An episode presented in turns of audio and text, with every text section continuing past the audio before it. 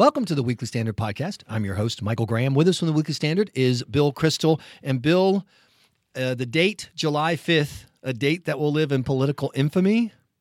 Yeah, I was thinking about this yesterday. July 5th, 240 years ago, July 5th, 1776, is when the Continental Congress, I believe, authorized the printing of the Declaration of Independence, which they had approved a couple of on July 2nd and formally, I guess, ratified on July 4th.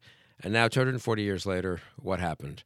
Uh, the FBI director, uh, an Obama appointee, Jim Comey, uh, says that Hillary Clinton acted with what was it, extreme uh, carelessness, extreme carelessness, and basically lied to the American people. Really, a devastating indictment of her, though not a literal uh, legal indictment. Uh, that's during the day. And then a few hours later in the evening, Donald Trump gives a speech in which he basically defends Saddam Hussein, who gassed and murdered hundreds of thousands, maybe millions, of his countrymen.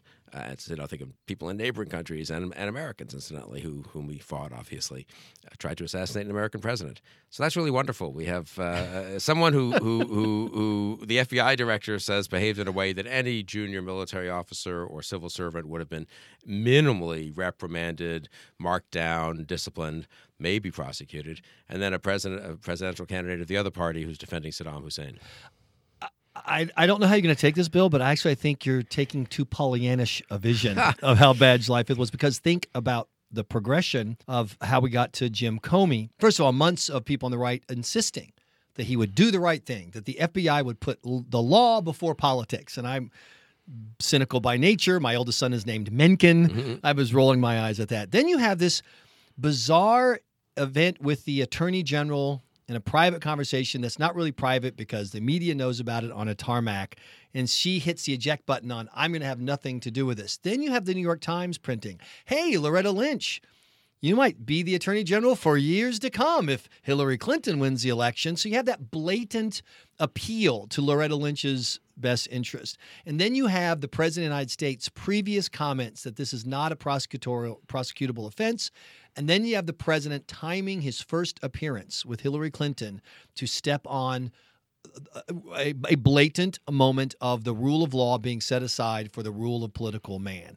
That you add the backstory to that, and I'm afraid it's even worse than you just said. I mean, my, the only you know, sort of qualification I would have is I actually don't believe Jim Comey I mean, I take Jim Comey at his word. I don't think he was pressured directly by President Obama or by the Attorney General. I think he did what he thought was the right thing. And I think there is a case that, you know, criminalizing of politics is something the Weekly Standard has always been against. Obviously, if you act, commit a criminal act, even if you're a political figure, or especially perhaps, you should be prosecuted on the one hand. On the other hand, uh, indicting someone who's going to be the nominee of one of the two major parties two or three weeks before that party's convention has never happened before. And I could see erring on the side of laying out the facts and saying, if it's a close call on prosecution, we're not going to prosecute. So I'm a little friendlier to Comey, honestly, than a lot of my fellow conservatives and even fellow uh, uh people here at the Weekly Standard and, and Media DC. Having said that, though, the, the, you're absolutely right about the overall pattern of events, which makes us look like a third world country.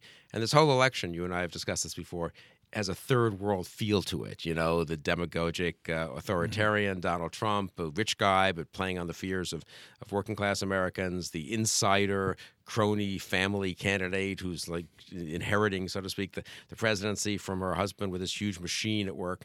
And for me, that and that that what you what you described the events, especially the Bill Clinton meeting with the attorney general. I don't think it actually had an effect on anything. But what is that showing? It's really sort of showing I'm Bill Clinton. I can do what I want. Right. Precisely because it didn't have an effect in a way, it's almost more significant, right? and it's just the kind of thing that shouldn't happen in America. Mm-hmm. A former president of the United States should have enough self awareness, and a current attorney general should have enough self awareness to each say, we should not have this meeting, right? right? Is that really that high a standard to ask of our public officials? But in a way, isn't that the fundamental argument she's making? Yeah, we got away with it. We're the Clintons. We always get away with it. And that's why you want us on your side. I think one of the most powerful pro Trump arguments is look, if this had been a Republican, they would have been totally shafted. If Democrats politicize an alleged crime right for an election like the U.S. Senator from Alaska, they get away with it. And then what happens? The, the, the Senate's already gone. Too late. You already lost the race. So why not? You know, he may be an SOB, but he's our SOB. Why not, Bill? If they're going to play dirty, why not get a dirty guy to play for your team? I mean, you have to be willing to say that he'd be a, a competent and adequate and responsible president. So if you're willing to cross that line, and Look I, at the way he smacked around Saddam Hussein. I mean, come yeah. on. I'm not quite, but if, if people are willing to cross that line, I don't. But I, I, I don't disagree with the argument in that to that degree. Uh, or I live with I think you're very right in capturing what an awful lot of conservatives and Republicans are thinking. And I myself, and I've said this a couple times the last couple of days on television, and people look at me like I'm crazy. Trump has had, a, in a way, a horrible month. He's missed opportunity after opportunity to be more responsible, to win over people. He steps all over the Hillary Clinton, uh, Jim Comey story yesterday by praising Saddam Hussein, et cetera, et cetera. Having said all that, he's five points behind Hillary Clinton. I actually believed two or three months ago that she would probably crush him, that we were looking at a landslide, that uh, that she would people would default to her. I'm not so sure anymore. I think there's a one in four, one in five chance that he wins. If he's fi- if the polls show him five points behind, maybe he's only two points behind. You know, given that Right. people aren't going to tell posters the truth necessarily, and I don't know. He could have a pretty.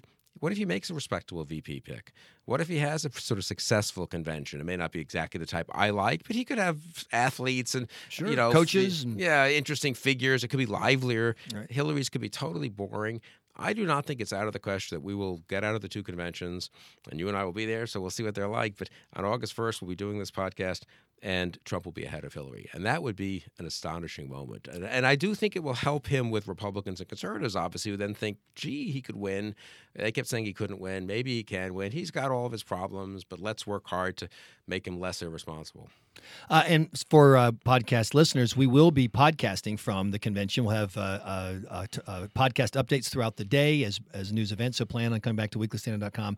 And I promise, uh, Bill, that when we have the Donald Trump convention WWE cage match, that I'll be there to be your second when they throw you in there to face off some guy with a chair, because I think My- that's going to be part of the convention. My assistant Terry Ferry, who works here, as you know, and who you talk to all the time, uh, is very worried that I is kept keeps telling me that you got to go around with Mike Warren or John McCormack or Michael Graham or someone at the convention because if you're alone, God knows what those Trump people will do. I, I think I'm hoping the Trump delegates have you know a cordial uh, respect for people who differ with them, as I certainly would for them. But it will be interesting to be there, obviously. Mm-hmm. They and, will- I, and, and I think the podcast will be a good way. Obviously, we'll all be filing uh, a post from the Mm-hmm. convention too, and people will be on tw- Twitter. But I, I'm really looking forward to having the ability to do, you know, many podcasts during the day, capturing what's happening at the convention. And we and we will be, and there'll be a lot of special content at theweeklystandard.com, audio, video, print. So be sure to check it. Well, I'm going to wrap up this podcast though with what's at stake in the election that was,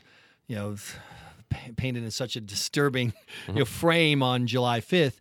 Uh, on July 6th, President Obama, who was going to end two wars, has now officially ended none. Obviously, Iraq is still at war, whether we're there or not, and that war has only gotten worse.